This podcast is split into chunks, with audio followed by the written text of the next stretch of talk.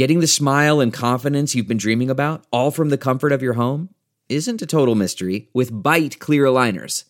Just don't be surprised if all your friends start asking, What's your secret? Begin by ordering your at home impression kit today for only $14.95. Byte clear aligners are doctor directed and delivered to your door. Treatment costs thousands less than braces, plus, they offer flexible financing, accept eligible insurance, and you can pay with your HSA FSA. Get 80% off your impression kit when you use code WONDERY at Byte.com. That's B-Y-T-E dot com. Start your confidence journey today with Byte. Delve into the shadows of the mind with Sleeping Dogs, a gripping murder mystery starring Academy Award winner Russell Crowe. Now available on digital.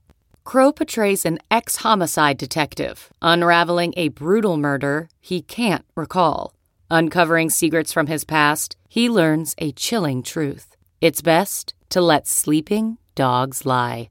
Visit sleepingdogsmovie.com slash Wondery to watch Sleeping Dogs, now on digital. That's sleepingdogsmovie.com slash Wondery.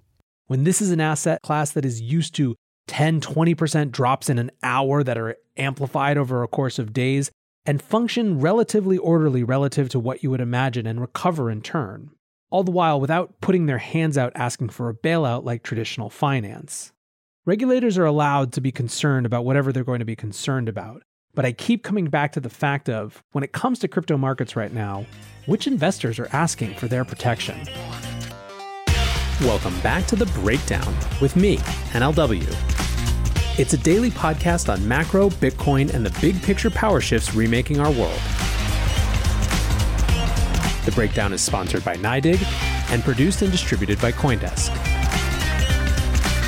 What's going on, guys? It is Friday, September 24th, and today I have an interview that had to be rescheduled at the last minute, and so I had to pull a quick audible. Now, if I were a smarter man, what I would do is I would have a number of evergreen episodes just sitting around ready to slot in for circumstances exactly like this. There are so many good ones out there a primer on the Lightning Network, a look at stablecoins and what their history is and what they mean, etc., etc., etc. However, doing a daily podcast means that you don't have a lot of time for planning ahead. So, instead, we're going to adapt and we're going to do an episode that I actually think is a really fun way to look at things. I'm going to do the story of markets in 12 numbers. So I've gone through, I've looked at a bunch of different parts of the crypto industry as a whole, and I'm going to use numbers to sort of summarize or give a sense of where things are. This is across the whole crypto space. It involves Bitcoin, DeFi, NFTs, etc. I'm stacking the macro and Bitcoin up front, but anyways, hopefully this is a fun little substitute show for what I was planning on doing, which is an interview which we'll have next week. And either way, I think it should be a cool way to see where we are right now. All right, first number that tells the story of markets is 300 billion. That's the approximate size of Evergrande's outstanding debt. At least it's the number that media keeps pointing to, so it has sort of meme power even if it's not exactly right. The relevance of this, of course, is that Evergrande is a Chinese real estate developer that has fallen on dire straits. It is, as you can tell, super in debt so much so that there are serious questions about whether it can even service that debt, i.e., pay the interest on the debt, much less the debt itself. And the question for a couple weeks now has been would there be systemic cascading problems if Evergrande were to fail? Would the Chinese Communist Party step in and make sure that it didn't fail? How exposed is the rest of the world to Chinese real estate debt? Is this something that would just be Evergrande? Would it be just Chinese real estate? Would it be just Chinese companies? Or would it actually spill over into the rest of the world? For some, God bless them, very hard trying Tether truthers, they speculated about how Tether might hold Evergrande commercial paper. Because why not? Anything that's bad in the world, let's just chuck Tether into it. By the way, they have categorically denied that, and there has been literally zero evidence to that point, but I digress. The point for me is that the Evergrande story this week has sort of petered out a little bit. It started the week as something that the West was finally paying attention to and very concerned with, and now it's a little bit more mixed. It doesn't seem like the disaster scenario has come. And sort of as my point was earlier this week, when there's so much focus on a potential disaster, it usually doesn't come to pass exactly the way that people are worried about. It's the things that come out of nowhere and surprise you that are the real concern. Still, I think this story, this number, $300 billion in debt, a company so in debt that it can't afford to service its debt, to say nothing of actually pay that debt back. That's a zombie company, and the world is full of them. They are a particular byproduct of this long era of low interest rates and cheap money and cheap borrowing. And the real question, the biggest macro question of the next 10 years, in fact, might be one, how long can that be sustained? And two, what happens when it can't? A second number that tells the story of markets right now, and now we're moving into crypto. That was my one little macro homage.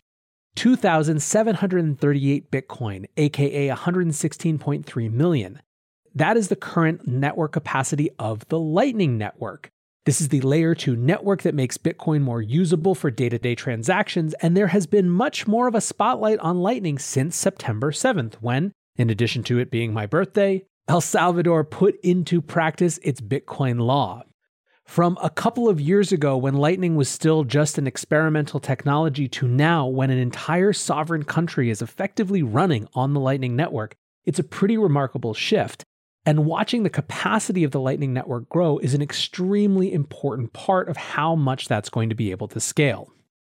Another Bitcoin number that I think is notable 13.9% of supply. That's how much Bitcoin minnows, Bitcoin minnows being holders who hold less than 10 Bitcoin hold.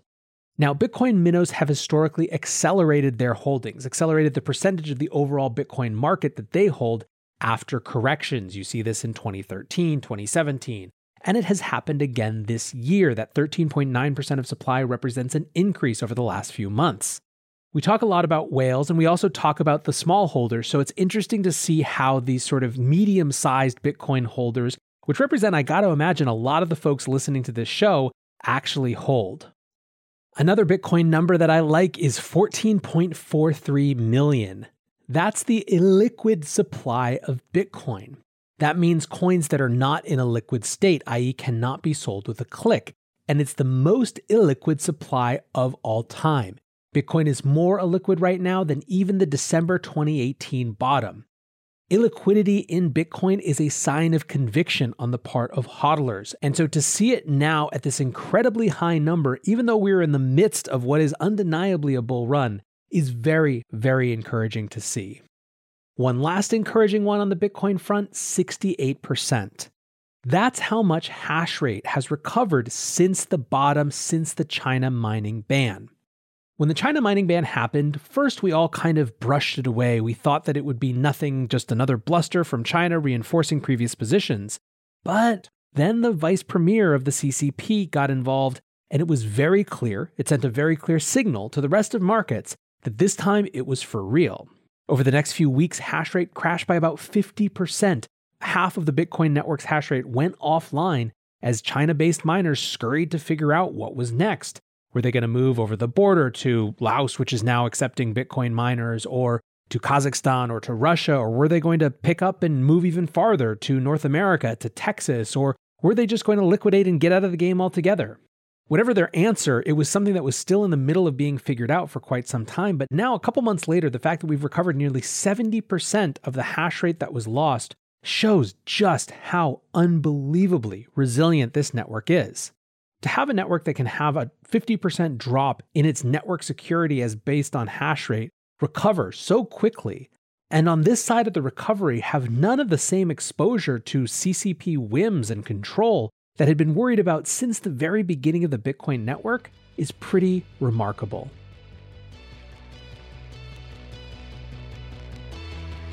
NYDIG sponsors this podcast, and they also put out a really good newsletter focused purely on Bitcoin.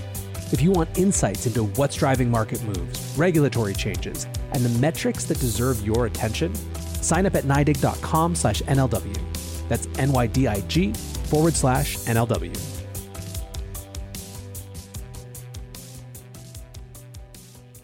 Next up, we are moving to some other parts of the crypto markets, and the numbers that I want to share are 9 and 25. That's where Bitcoin and Ethereum rank respectively in terms of overall assets by market cap. Gold is number one, Apple's number two, Microsoft number three, Alphabet or Google number four, Saudi Aramco number five, Amazon six, Silver seven, Facebook eight, then Bitcoin. Yes, Bitcoin is nestled between Facebook and Tesla ahead of Berkshire Hathaway, take that rat poison friends, comfortably ahead of Visa, JP Morgan Chase, and Walmart, but all of those are still ahead of Ethereum, which is sitting at 25. Still not bad for an insurgent asset. These are sort of silly numbers in the sense that obviously the market cap of Bitcoin, the market cap of Ethereum represents something very different than the market cap of a single company. I only pointed out to show just how relevant, how large these are in the context of the global stage. Speaking of Ethereum and speaking of large, 352,841 ETH. That is my next number, and that is the amount of Ether that has been burned since the implementation of EIP 1559. Now, as I've said before, EIP 1559 was designed primarily to smooth out changes in gas in times of turbulence and high demand or shifts from high demand to low demand, etc. But as a byproduct, it also introduced a token burn that some argue will eventually make Ethereum a deflationary asset, where in general, more Ethereum is being burned to fees than is being issued. That 352,000 ETH burned means that Ethereum is on track to burn 2.6 million Ether this year, which is a pretty significant number. The other Ethereum number that I wanted to share is 3.3 billion. That's the total value locked on ETH layer 2s. And I think that that layer 2 number matters because of what we're going to get into next, which is the layer 1 battles. One of Ethereum's biggest credible answers to the insurgency of things like Solana, like Avalanche, these other layer 1s, that are effectively saying that Ethereum is making the wrong trade offs when it comes to a layer 1 smart contract platform is that Ethereum layer 2s are going to allow it to scale. That 3.3 billion represents a big jump over the last couple weeks with the introduction of Arbitrum, which is currently the market leader in ETH layer 2 value locked. Whether these layer 2s can allow ETH performance to catch up with some of the contenders remains to be seen, but you have to know that they are coming online and they are attracting value to them. Speaking of that, though, and moving on, 4,725%.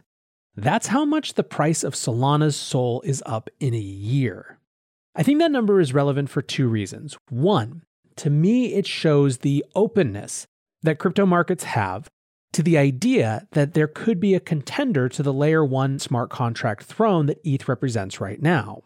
Solana has become an undeniable market force even if it's making a very different set of trade offs than Ethereum is.